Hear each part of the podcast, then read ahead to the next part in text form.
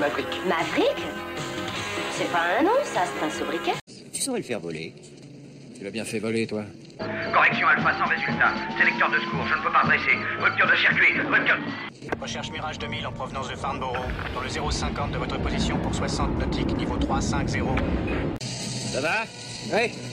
Tout est vérifié. Bien sûr. Oui.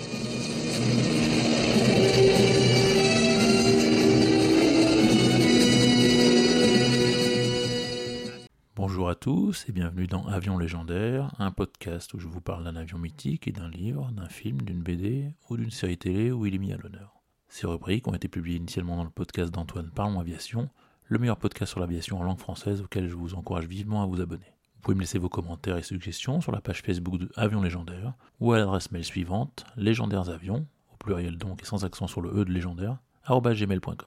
Je m'appelle Olivier et aujourd'hui pour l'épisode 4, je vais vous parler du X15 et d'une bande dessinée, soit le tome 31 des aventures de Bug Danny, qui s'appelle tout simplement X15.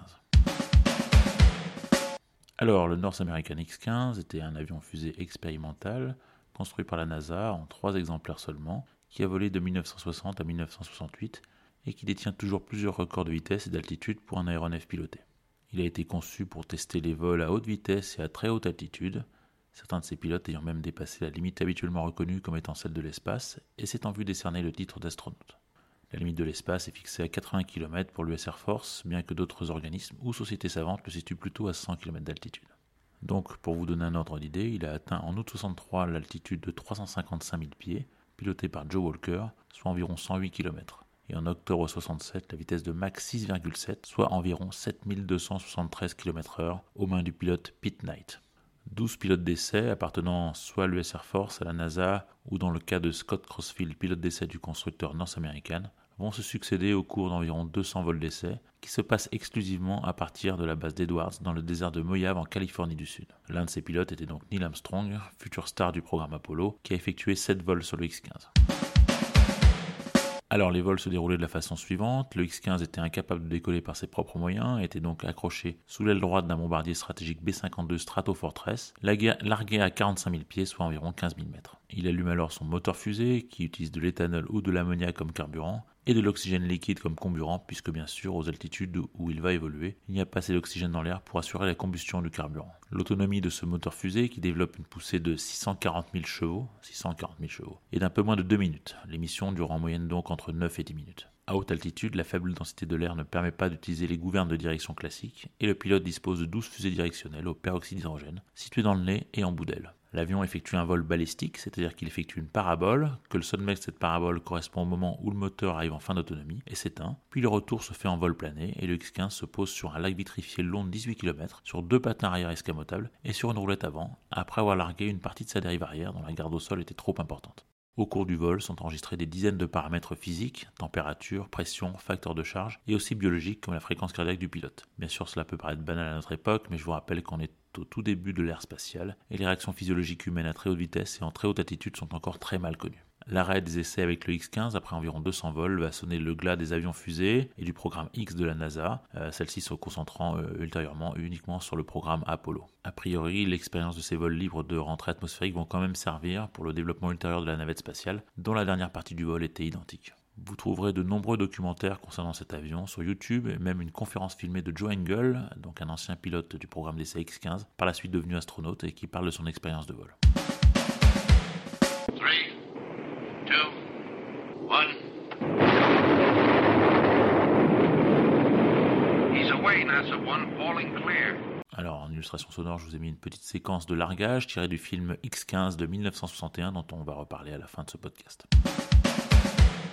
Jean-Michel Charlier, scénariste de BD dont j'ai déjà parlé dans l'épisode précédent consacré au Chevalier du Ciel, était parti donc en 1962 sur les bases aériennes militaires de Californie faire une série de reportages pour le journal Record. Il a donc tiré une des aventures de Bug Danny qui tourne donc exclusivement autour du X-15. Ce reportage a été réédité en 2013 dans le tome 9 des intégrales de Bug Danny aux éditions Dupuis. En résumé, dans l'album dont il est question, le colonel Bug Danny et ses deux fidèles compagnons, les capitaines Jerry Tumbler et Sonny Tucson, sont recrutés pour faire partie de l'équipe des pilotes chargés d'effectuer les tests en vol du X-15 Dans cet album, Charlier met également en scène un pilote du nom de Bob Light, qui est en fait Bob White, un des vrais pilotes de l'époque. Malheureusement, les essais ne se déroulent pas comme prévu, suite à une série de défaillances qui sont en fait dues à des tentatives de sabotage mettant en jeu la vie de nos héros. Bug Danny et ses amis vont-ils réussir à déjouer les pièges des saboteurs et à mener à bien la campagne d'essai du X-15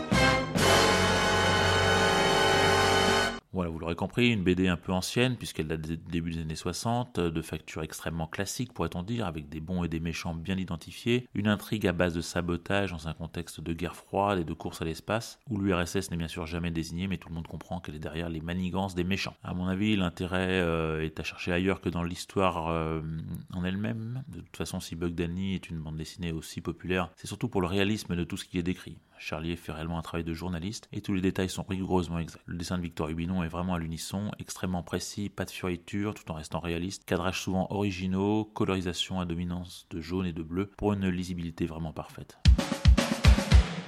Alors X-15 c'est aussi le titre d'un film de 1961 du réalisateur Richard Donner qui fera bien plus tard la série des armes fatales avec entre autres Charles Bronson qui met en scène trois pilotes d'essai fictifs avec une intrigue un peu simpliste qui tourne essentiellement autour de la dangerosité du métier de pilote d'essai et des drames familiaux que cela engendre. Alors je ne sais pas si Jean-Michel Charlier avait vu le film mais dans l'album cet angle-là est également un petit peu mis en avant. Le film utilise de nombreuses images d'archives de vol vraiment intéressants et plutôt de bonne qualité pour des enregistrements de l'époque. Il est visible sur YouTube en version originale. Plus récemment en 2018 le film First Man euh, met en scène lors de la séquence d'ouverture un vol euh, de Neil Armstrong à bord du X-15, qui est en fait euh, la réplique, la référence pardon, à un véritable vol d'Armstrong qui a lieu en avril 1962.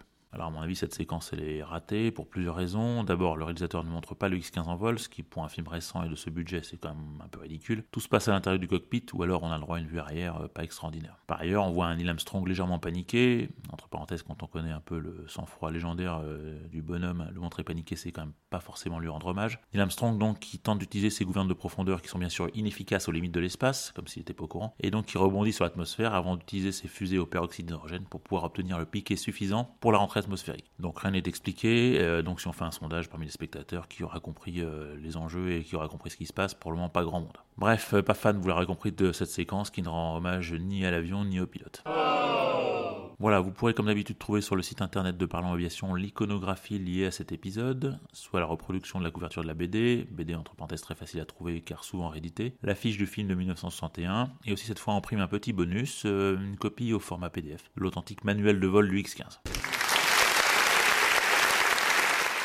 Merci, merci. Voilà, c'est terminé pour l'épisode d'aujourd'hui. Je vous laisse avec la musique de fin du film X15 de 61. Bonne lecture à tous.